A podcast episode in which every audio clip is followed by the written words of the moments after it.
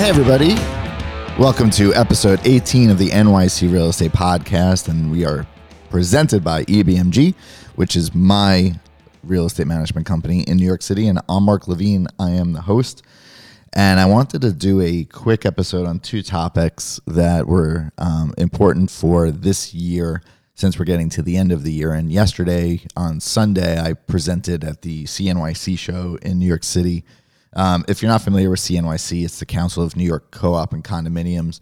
And it's a great organization that has classes once a year on a Sunday in the city. And I think that there were probably about 30 to 40 different classes for board members who are interested in various topics. And I traditionally do a resident communication course that goes into detail on my opinion. And I have also an attorney, uh, Julie Schechter, joined us this year teaching, and, and Lloyd Crine, who does um, tech work. So, what we do is we sit down and we tell the boards, uh, you know, this is a great way for you to communicate with your residents. This is how we could open up the flow of information. This is what type of information should be shared. And we had a great time doing it. So, if, if you want to email the show, and reference that you would like the materials that I handed out, I'm more than happy to share that by PDF to you or by link from Dropbox. You can email the show at nycrealestatepodcast at gmail.com, nycrealestatepodcast at gmail.com. And I just thought it was like a great kind of Sunday event. We've done it for a few years. My company, EBMG, we usually get a booth there. So in between classes, people walk around and we can talk. Um, but a few things came up at the at the um, at the class yesterday, and I thought maybe I would discuss it on the quick podcast this week. And we're actually going to be taping later in the week and probably releasing a second episode this week with somebody in studio on a great topic. So, um, the first that I wanted to talk about is the yearly reports on conflicts of interest. And when I asked all of the people in the classroom if they were aware of a, a statement that needs to be presented to the shareholders or unit owners of a building once a year, that there's either conflicts of interest on the board or not, nobody raised their hand that they had done it. So I wanted to put that information out there that there's a law.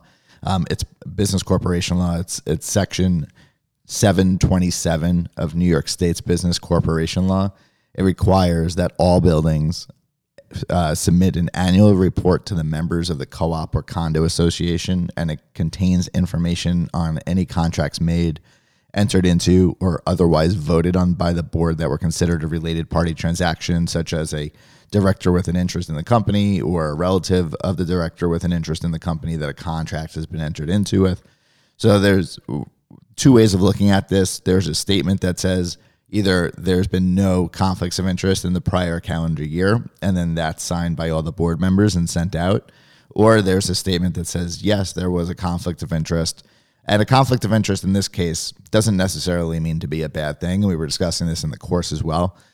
It could mean maybe you have um, an architect or an engineer on the board and you're doing your local 11 or there's something specific that you had to be looked at and you bid it out and maybe using the in-house services of the engineer on the board or maybe there's somebody that's related to that board member you were able to get a cheaper price. Maybe you were able to get more experience. Maybe they have a specialty that goes beyond.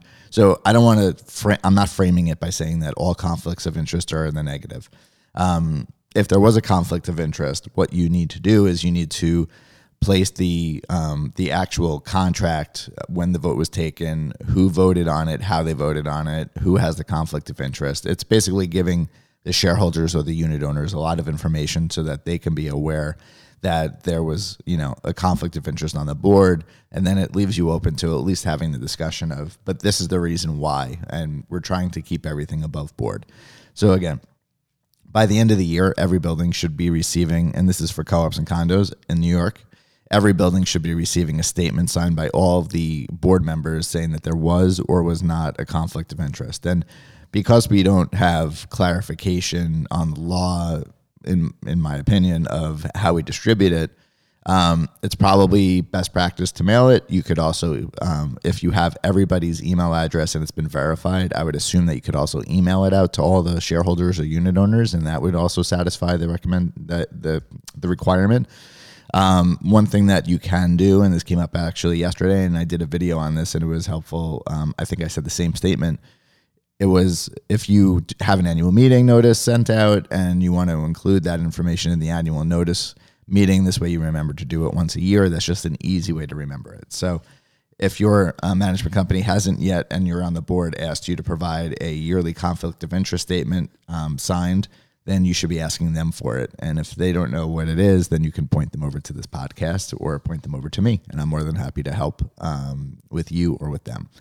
So the second part is a new required signage um, to be put up. And I, last week I actually talked about local law 115, which is for fire signage on um, hallway stairways that are um, fire stairs. So when the door closes behind you, you have to leave. You know, you have to put up a sign that says "Close the door," um, and there has to be a picture of fire and flames, and that's to prevent the spread. But there is another local law 103 that took effect on October 6th of 2019 and it requires a notice to be posted in every multiple dwelling located in any of New York City's six hurricane evacuation zones designated by the Office of Emergency Management, which is the OEM, regardless of whether an evacuation order is currently in effect. So now that we um, have had flooding, we've had hurricanes in New York City, obviously, we had a lot of issues with the Rockaways, we've had some issues in lower Manhattan uh, the city is now requiring that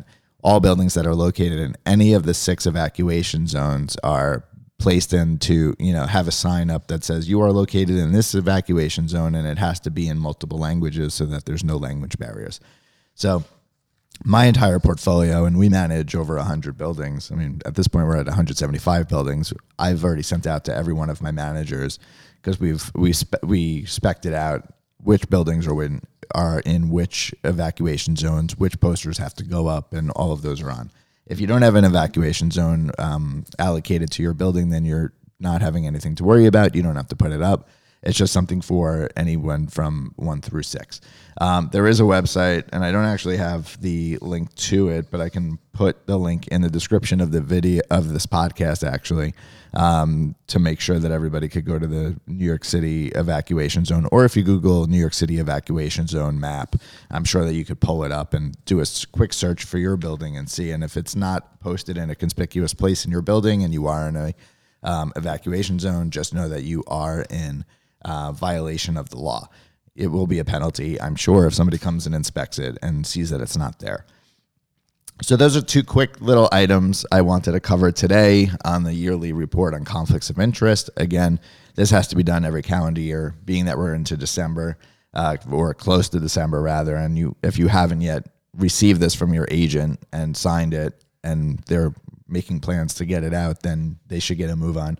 If you're a self managed building, and you want to get the information from me on the language that should be on the memo, please email me and I will send you a, a, template format of it so that you could have it and in the future you could use it as well. Again, the email address is nycrealestatepodcast at gmail.com, nycrealestatepodcast at gmail.com. And I always answer. I'm very quick to answer. Uh, if you want to check out my videos also, which are super helpful, I think I've done close to 70 videos and they're all pretty much under five minutes. So they're like quick, quick tips. Um, you could go to YouTube, youtube.com slash Excel, E-X-C-E-L, Bradshaw, B-R-A-D-S-H-A-W. Or you could go to my main website, which is ebmg.com. And on the top, there should be a little um, picture of a YouTube link, and you hit that and you get bounced out to that. But we're trying to put out a lot of information and try to make everybody as educated as we are because there's so many changing laws and regulations in the city.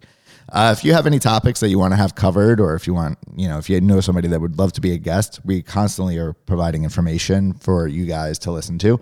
You can email me again at nycrealestatepodcast at gmail.com and uh, send your questions, send your comments, send your recommendations of people to sp- speak to. I think anytime that we can learn together, and I've been doing this for over 20 years and I'm still learning something on every single podcast that we do. So I know that if I could get something out of it, that you can get something out of it. And we're doing this for free. Um, you know, I just want to get the information out there. So that's it. We're going to have episode 19 coming up soon this week, and we look forward to speaking with you again. And uh, I hope to hear from more of you. Uh, subscribe and share this podcast, I would be more than grateful. And I love seeing that people are listening to it. And I see that every week we're growing and growing and growing. And it's, it's really making us feel good. And it's keeping the, uh, the podcast juices alive. All right. Have a good week, everybody. Take care.